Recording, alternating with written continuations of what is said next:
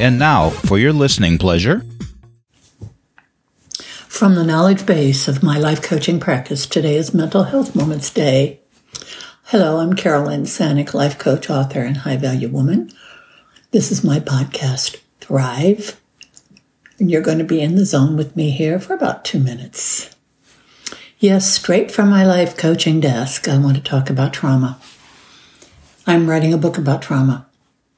Actually, I'm revising an outline on my book as I quickly dictate or jot down an idea to write about.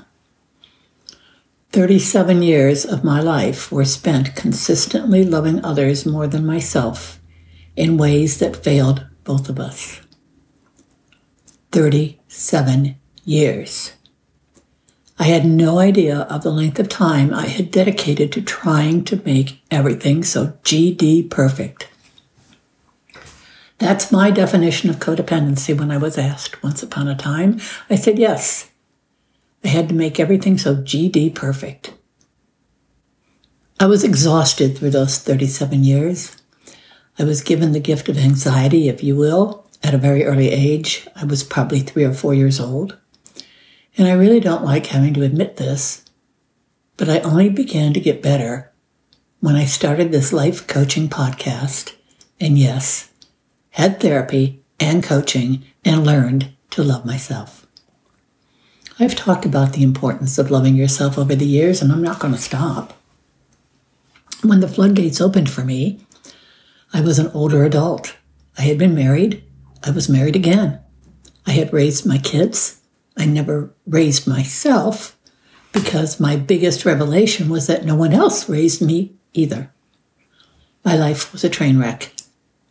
I was so far gone, I needed pharmaceutical assistance to calm my thinking and rationally make better decisions. There is so much knocking at our doors these days, and life can be very overwhelming. Every day, every minute, I spend reminding myself I love who I am.